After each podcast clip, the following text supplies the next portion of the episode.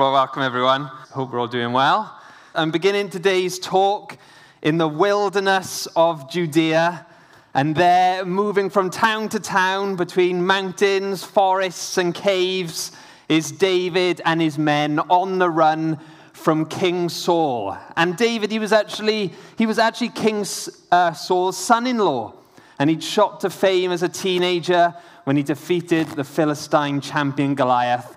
And later, Saul had made him captain of his bodyguard and had even married him to his own daughter. David was brave, loyal, fearless, but Saul had grown jealous of him. And God, having said that David would be the next king, Saul now sought to kill him.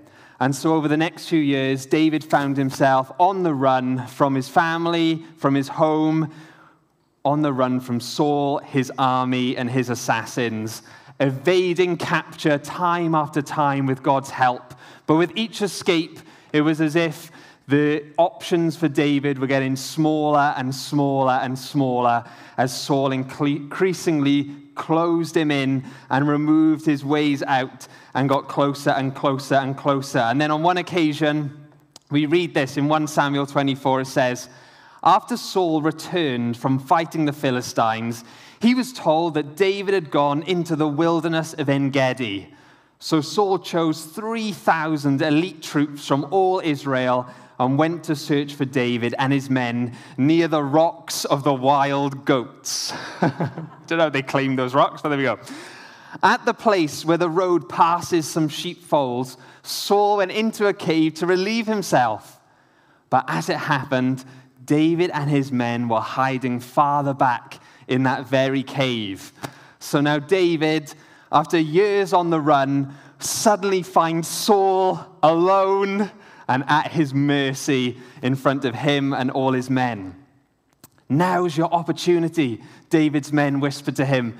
Today, the Lord is telling you, I will certainly put your enemy into your power to do with as you wish.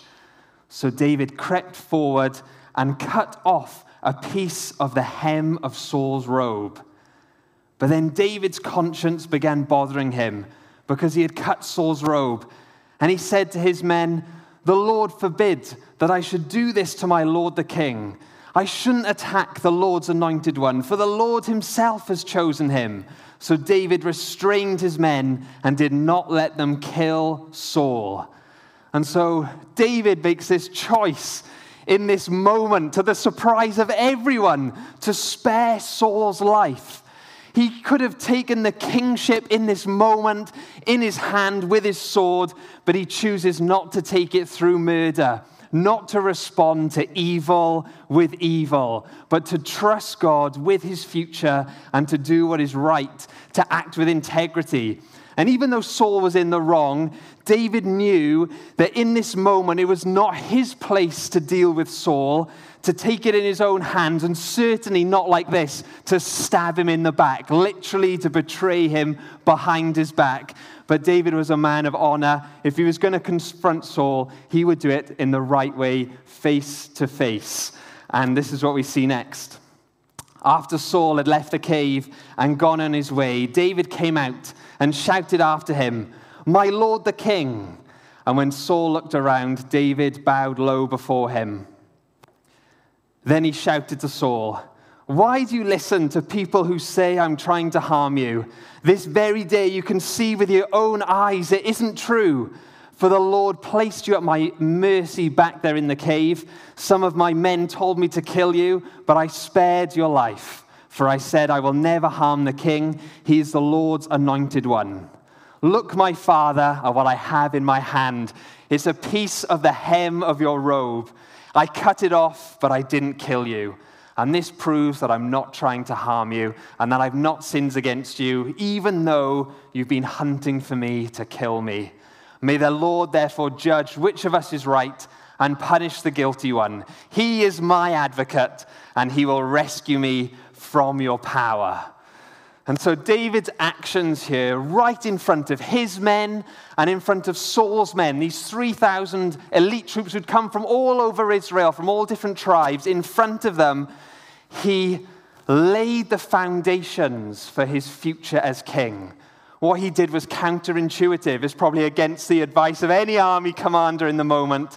But he made this choice and it laid the foundation for his future because Saul had been traveling around Israel spreading lies, spreading these lies that David had betrayed him and David was out to kill him and David was out to harm him. And if David had killed Saul in this moment, he would have justified Saul's lies and his falsehoods. He would have made it look as if they were true. And, uh, and everyone would have thought that David was in the wrong. But instead, David doesn't stoop to Saul's level and it exposes Saul's lies. And it proves that David was a man of honor and someone that everyone could get behind. And this was crucial because Israel was made up of 12 tribes. And for them to be unified, they would all have to get behind the king. And so David proved that he was someone that everyone could get behind. Even Saul's own tribe could get behind him. So we see this next. When David had finished speaking, Saul called back, Is that really you, my son David? You are a better man than I am, for you have repaid me good for evil. And now I realize that you surely are going to be king, and that the kingdom of Israel will flourish under your rule. And so David makes this crucial choice under pressure. He chooses courage over compromise he acts loyally and wisely. But how did David know what to do in this moment when all his men are saying one thing and whispering in your ear, now's your opportunity, go for it? I'm sure it was very tempting to just go for it. But David's conscience and his character said differently. That's that word from last week, conscience.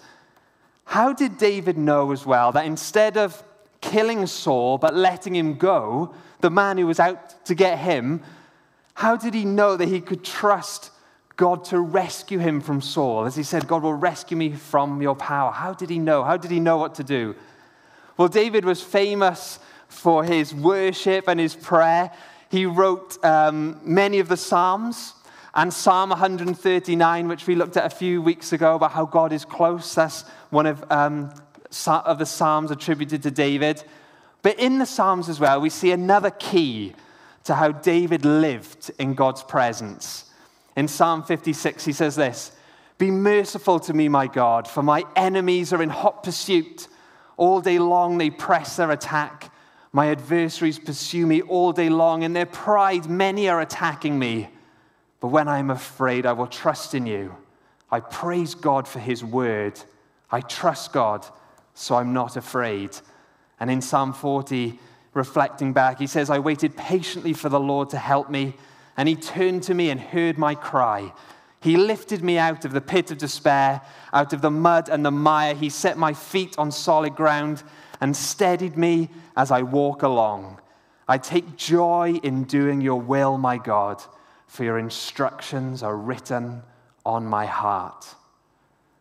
And so here we see how David had taken God's word to heart he had spent time hearing, reading, remembering, retelling the promises of God, the instructions that God had given, the stories of God's rescue and the stories of God's character. And God's word had shaped him as he read, as he heard, as he listened, as he remembered, as he retold. They'd shaped him, and now he was living out of it and putting it into action. And perhaps in this moment, David had remembered God's promises to people in the past, people like Abraham that he would have a son, or people like Jacob that God would bless him and make him fruitful. And how sometimes these characters, rather than trusting God and following it in God's way and seeing God fill that promise in their life, they had seen a shortcut and they had taken it for themselves in a, in a wrong way, like Dave, uh, Abraham and Ishmael or Jacob when he deceived his father and stole his own brother's blessing and how that led to problems and discord and, and destruction. And God is so faithful, He rescued them anyway and brought about His promises anyway. But perhaps David was remembering the shortcuts that people in the past had taken, and now Saul was in front of him, and he could do the same and he could take it for himself in his own strength. But he said, No, this is not the right way. I trust God to rescue me because I know His word and His instructions are written on my heart. And so, in doing so, in this moment, David put into practice what a thousand years later Jesus would call us his followers to do, and which Beaky Beak Beak and Feathers illustrated for us already this morning, where Jesus says this. One day he turned to the crowd and he said, So why do you keep calling me Lord, Lord, when you don't do what I say? But I will show you what it looks like when someone comes to me, listens to my teaching, and follows it. It is like a person building a house who digs deep and lays the foundation on solid rock. When the floodwaters rise and break against the house, it stands firm because it is well built. But anyone who hears and doesn't obey is like a person who builds a house right on the ground without a foundation. When the floods sweep down against the house, it will collapse into a heap of ruins. And so today, as we carry on our series talking about in his presence, as how we can experience and know and walk in God's presence in our lives, a key takeaway for us today is that walking in God's presence involves reading or hearing God speak to us through the Bible, getting to know Him and His character, His promises, His ways, and then putting it into practice. And as we do that, we will discover the wisdom, the joy, the freedom that comes through it, like laying a solid foundation for our lives. In Psalm 119, it says, As pressure and stress bear down on me, I find joy in your commands. Or as Jesus said, Whoever comes to me, listens to my teaching, and puts it into practice is like a wise man who built his house on the rock. And I love how Jesus says, He says, Whoever comes to me first, it's all about that relationship. We come to him, then we listen, we put it into practice with him. So I've got a, just a couple of thoughts for us today about how we can find and walk in God's presence through discovering his character and his ways in the Bible. So I'm just going to share two briefly with you. But first of all, if you're like brand new to the Bible and you're thinking, well, what is the Bible? And it's like brand new to. I'm not going to do like a, well, what is the Bible talk today because um, it will take a while. And also, there's a great video. If you go to YouTube, go to the Bible Project, they do a fantastic series on what is the Bible and how to read the Bible. And these short animated explainer videos, and they're really good. And they will explain that in four minutes, but it will take me the rest of the talk. So I'll put a link in our YouTube, or just you can find that on YouTube, and it's really, really good. Okay, but firstly, number one, the Bible is relational. And accessing it will help us grow in our walk with God, in our relationship with Him, and experiencing His life giving presence in our lives. When we come to the Bible, we're not coming to like a textbook to learn like facts or information, but we're coming to a person God is a living God, and we can hear from him in a real way. In Hebrews 4, it says, The word of God is alive and active. It is sharper than the sharpest two edged sword, discerning the thoughts and intentions of the heart. God is a living God, and his presence fills the word. He is in it. And it's one of the primary ways that God himself has chosen to speak to us, to reveal his welcome, his desire for relationship with us, and his rescue of humanity and the world through Jesus. And the Bible is both human and divine. The Bible was written by people, it didn't just drop out of heaven one day, it was written by people. Um, but it's also inspired by God, and it reflects the relationship and the partnership that God desires with people, that we do life together. In 2 Timothy, it says, All scripture is God, all scripture is inspired by God and is useful to teach us what is true. Another way of saying this is all scripture is God breathed. And when we read it, we encounter God behind it. We can get to hear his voice for ourselves, grow in our relationship with him. God communicates it through it to us today in a real way. And this was my experience um, with reading the Bible and how God became real to me, for myself as a person. I grew up as a part of this church back in the days when it was planted over in Penlan from you know, one community centre to another, and then in the building that we were there. And I grew up part of this church and going along. I believed in God. I was following Jesus from a young age. I'd seen miracles. I'd seen answers to prayer. I knew God was real. But then when I was a teenager, I remember around like 14 or so, and just going through the standard teenagery figuring out life and, you know, the ups and downs of school and all that kind of stuff. And it's kind of at an age where you're making choices for yourself and all that kind of thing. I remember one day saying to my mum in the car, as, we were, as she was driving along, as I say, as we were driving, she was driving, I remember saying to her, I know God is real in my head, but it doesn't feel real. It doesn't feel real. And then I was questioning and I was kind of struggling with different things. Anyway, not long after that, I had this spiritual encounter, which is a bit of a wake up call, which for sake, I've shared it before, I won't share it now for the sake of time. But after that, I began to decided to read the Bible for myself. And uh, I actually did to help me to get to sleep because I was struggling to get to sleep. So I decided to read the Bible for myself. So every night before I go to bed, I just began to read the stories of Jesus' life. I had like an easy to read version called the message version because I didn't really like reading that much back then as a teenager and I would just read one chapter a night before going to bed, starting with Jesus' life. But as I began to do that day after day, who Jesus is and what he said and what he did, it just came alive to me. It came alive to me in a whole new way that I hadn't experienced before.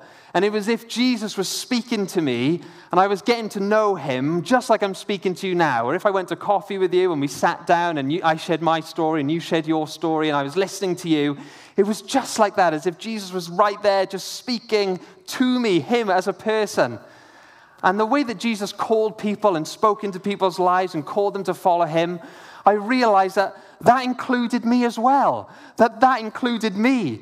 And it was as if he was saying to me, you know, I could be a part of what God was doing in the world. I could be a part of this story. And everything he said to his followers, he was saying to me as well. And he was inviting me to follow him. And honestly, it began to be the highlight of my day. I began to look forward to reading it. I still only read like a chapter a night because I was like in that kind of, you know, I could have read more, I could have read it earlier, but I still was in that little routine. But it began to be my highlight of the day, and I began to look forward to it.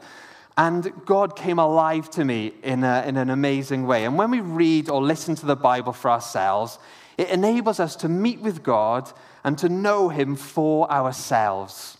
Now, we can pick up ideas about God and who God is from all kinds of places. From things we pick up in our culture, from things on TV, from films, from what other people have said, from that one RE lesson we remember from school. But the danger is, is that we can end up with an idea of God based on things in our own imagination. And it may or may not reflect who God really is. But it's a picture that's been created on our own minds from bits and pieces that we've picked up. But when we meet God in the Bible, we give him the opportunity to reveal himself to us in his own words and who he really is. And this is the second thing with getting into the Bible, is that the Bible shapes us. 2 Timothy says, All scripture is God breathed and is useful for teaching, rebuking, correcting, and training in righteousness. God uses it to prepare and equip his people to do every good work. Now, I don't know if anyone else has experienced this, but over the last few years, I keep getting these moments where I say something, or I do something, or I'm even just the way I'm standing, and I realize, oh my goodness, I'm turning into my dad. I don't know anyone else has had this in their own life before. So, so even just the other day, I was standing over here in the meeting, and I was like standing in a particular way, and I looked over, and my dad was standing in exactly the same way, with almost exactly the same shirt and jeans and clothes on as well. And I was chatting to Precious about this, and she was telling me what she was saying how when we first got married and I moved in, when I'd be cooking, that um, you know, when I, would, when I would be cooking, I would utilize all the utensils available. You know, every pot and pan in that kitchen is, get, is getting used. Does anyone else cook like this? Okay, everything's got its own one, and, you know, it's all nice and spread out. And she's been retraining me over the last two years to, you know, clean as I go and to be more frugal in my pots and pans selection and, you know, more disciplined in that. But anyway, she, she, she found it hilarious. So anyway, then one time we went over to my parents' house for a meal and my dad had been cooking and uh, she saw the, ki- the kitchen and uh, the number of, you know, things around. She's like, that's where you get it from. so, Dad, if he needs help, I'll send Precious over. She's been retraining me anyway. Now, that's just two. I had, had a long list, okay? So, but when I look back over the years, and, you know, we all have people who have influenced, influenced or shaped us in different ways. When I look back over the years at how my dad has shaped me, there's a few standout moments where maybe my dad had given me specific instructions about something or spoken to my life you know, in a specific way. So I remember once, for example, uh, playing, there was this football tournament, and I'd been looking forward to it for weeks, and uh, you know, it was going to be all day down at the old Morfa, and I was really excited. And then, like in the first, literally, like in the first two minutes of the first match, I got injured and I had to go to A&E and it was fine in the end. But you know what it's like when you're a kid, you know, you have to make sure whatever. And I was so, I was so disappointed. You know, I was so, you know, when you're like 12 or something, I was so gutted. I remember my dad, you know, chatted to me in the car on the way home and, you know, explain, you know, this is, you know, it's not really what you want to hear at 12, but, you know, you know this is, you know, character building and, you know, and learning to handle disappointment. And I can still remember the chat now. And it has been really helpful supporting Wales over the years to learn at a young age how to handle disappointment. But, you know, I can remember a few specific moments and things like that. But mostly when I look back, you know, everything just kind of blurs into one. Um, but just spending time with my dad over the years, you know, I've got to know him, the person that he is, the things that he stands for, the things that he likes. And now, as a man, I can see, looking back, how some of those things have shaped me as a person. And I'm sure that we all have relationships like that, don't we? Where, you know, a close friend or a colleague or a family member, someone we spend a lot of time with, how we, they begin to shape us and influence us in different ways. And in a similar way, when we come to the Bible, sometimes it speaks to us in a very clear and distinct and obvious way, and we can just, you know, like that chat in the car with my dad. So in Ephesians 4, for example, you might be reading through Paul's letters, you might come across this verse Be kind and tender hearted to one another, forgiving each other, just as in Christ God forgave you. And when we read that or hear that, you know, it speaks into our lives in, a, in an obvious way. And maybe it challenges us or encourages us to put something into action. And as we seek to follow Jesus and, you know, his call on our lives and to live more like him, and bring the goodness of God and His love into the world. We might read something like think, okay, Holy Spirit, help me to put this into action. Help me to, you know, to forgive that person. Help me to be tender-hearted. And we go out and we do it. And as we take steps, the Holy Spirit empowers us.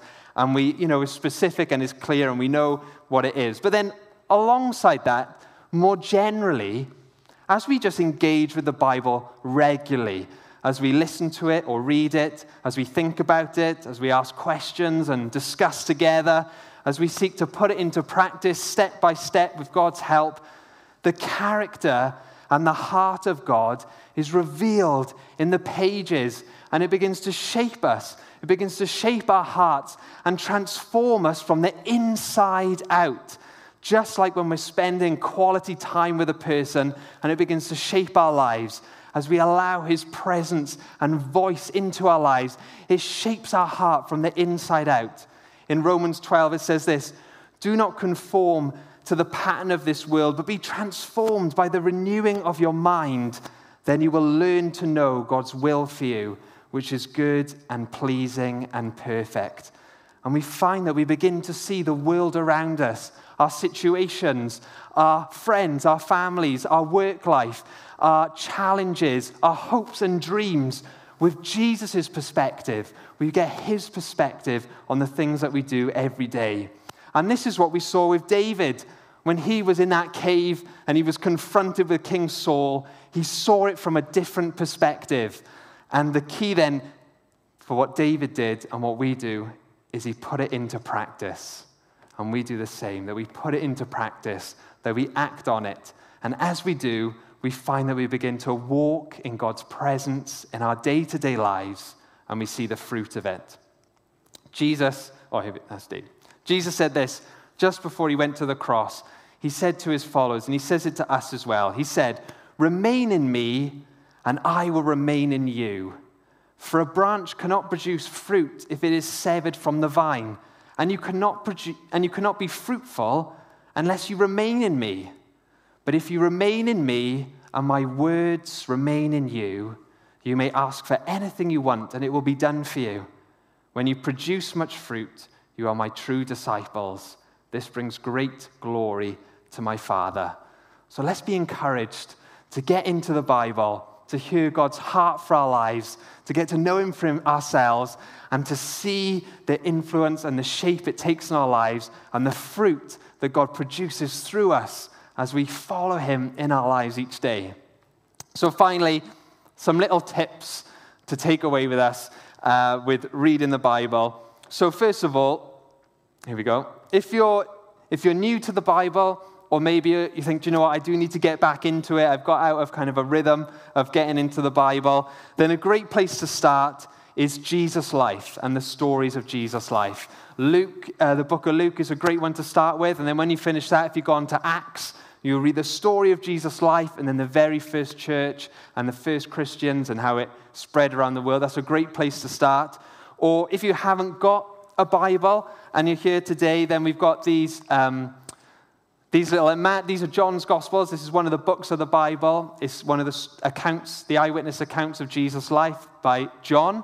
And uh, it's like an Imagine Heaven edition. So it's got little details about the Imagine Heaven course uh, on the front and at the end as well. So if you haven't got a Bible and you're here today, you could take one of these with you, and this would be a great place to start. Or if you're thinking of inviting someone to Imagine Heaven and you want something to give to them, then take one of these with you as well, because it's got the information in there, and you can hand that onto them. Or, if you want to as well, you could just simply download the Bible app, which is free. And, uh, and the great thing about the Bible app as well is it's got the audio Bible on. So I know a lot of people, they, you know, they, maybe they don't really enjoy reading, or, uh, but they enjoy listening to the Bible, and they find that's really helpful to them. Or some people have told me they like to listen and read along at the same time. So if that works for you, then go for it you know, but some people I know they like to put it on when they're in the car or when they're making dinner or when they're out and about, and that helps them. A little tip if you're downloading the Bible app is to choose a translation that's you know, easy to read because the Bible's been translated into English obviously over the years. Some of them are you know, in older English, some of them are in newer English. So if you're brand new to the Bible, you're reading it for the first time, there's one on there called the New Living Translation, which is really easy to read. Um, so that's a good place to start. Okay. They say that it takes six weeks to form a habit. Who they are, I don't know, but that's what they say. It takes six weeks to form a habit. And there's six weeks until the Easter holidays, seven weeks until Easter Sunday. So if you started today and you just read a little bit every day, could be a whole chapter or even just one of the little segments, uh, every day you would easily have read the whole of one of Jesus' lives, if not more, by the time we get to Easter. And what a great way to kind of build up to Easter and all that's going on. So, why not start today? So, that brings us to point number two. Tip number two is to do it regularly. Let it be a part of everyday life. And if you kind of struggle to get down to it, this would be my tip for you. Make a hot drink, a hot drink of your choice. If you don't like hot drinks, make a cold drink. Make a hot drink and then read read the Bible in the amount of time it takes you to drink that hot drink. And, you know, sometimes you might read a little, sometimes you might read a lot. It doesn't matter about how much, it's quality, not quantity. Because reading the Bible is an opportunity for us to connect with God. So before you do, just stop, ask the Holy Spirit, Holy Spirit, would you encourage me? Would you speak to me? And I'm oh, given this opportunity, just want to spend this time with you. And then can lead, lead a, a, lot or a little, quantity, not quality. And then some questions you might ask as you read it. If you're reading stories of Jesus' life, um, think to yourself, what would it have been like to be there? If I was there, what would it have been like? If I was amongst the crowd, if I was one of Jesus' followers, what would it have been like if I was there listening to this? And think about why did, the, why did the author include this story? Of all the things that Jesus did, why did they think this was an important one to read today and for me to know today? And uh, so those are two questions to start you off. And that brings us to my last point when we're getting into it, is to ask questions. Sometimes when we're reading the Bible, we might not understand it all, and that's okay. You know, the Bible is obviously written in the style and the language of the day it was written in. And so it has a particular style that we're not always used to.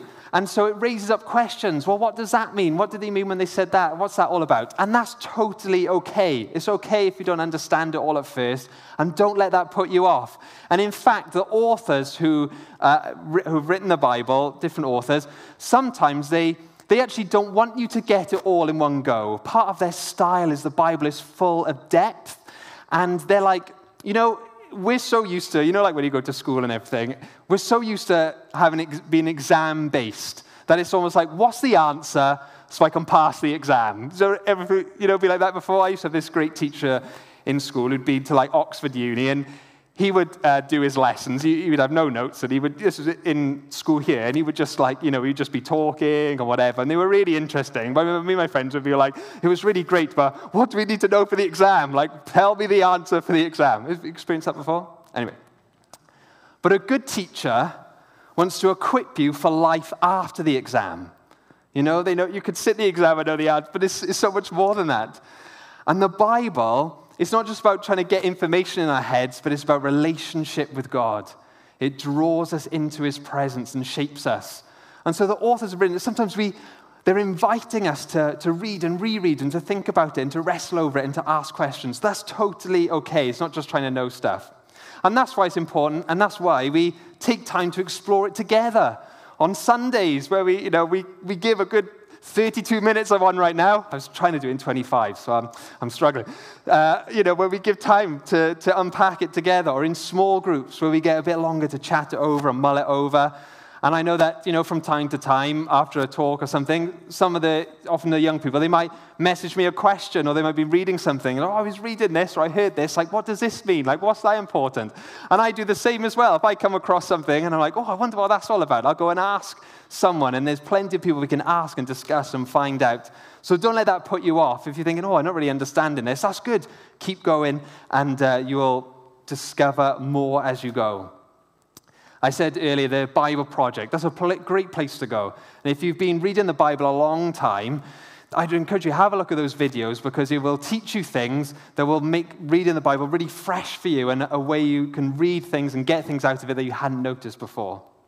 So, lastly, let me end with this that God said to his people back in Deuteronomy in the Old, Old Testament. He said this Love the Lord your God with all your heart, with all your soul, and with all your strength. These commands that I give today are to be on your hearts. Teach them to your children. Talk about them when you sit at home and when you walk along the road, when you lie down and when you get up. A part of our everyday lives so we can walk in the fruitfulness of God and, the, and His presence. Does that sound good?